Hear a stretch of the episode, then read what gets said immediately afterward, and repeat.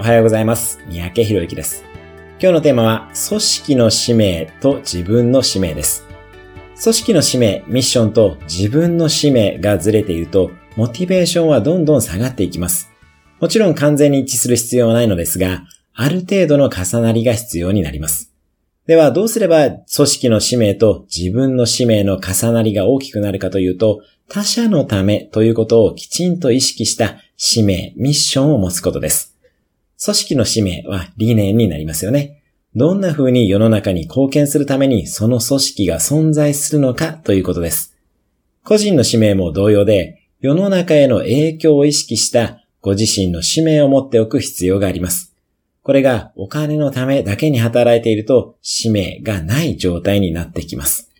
自分のミッションを持ち、組織のミッションとの重なりを意識してみてください。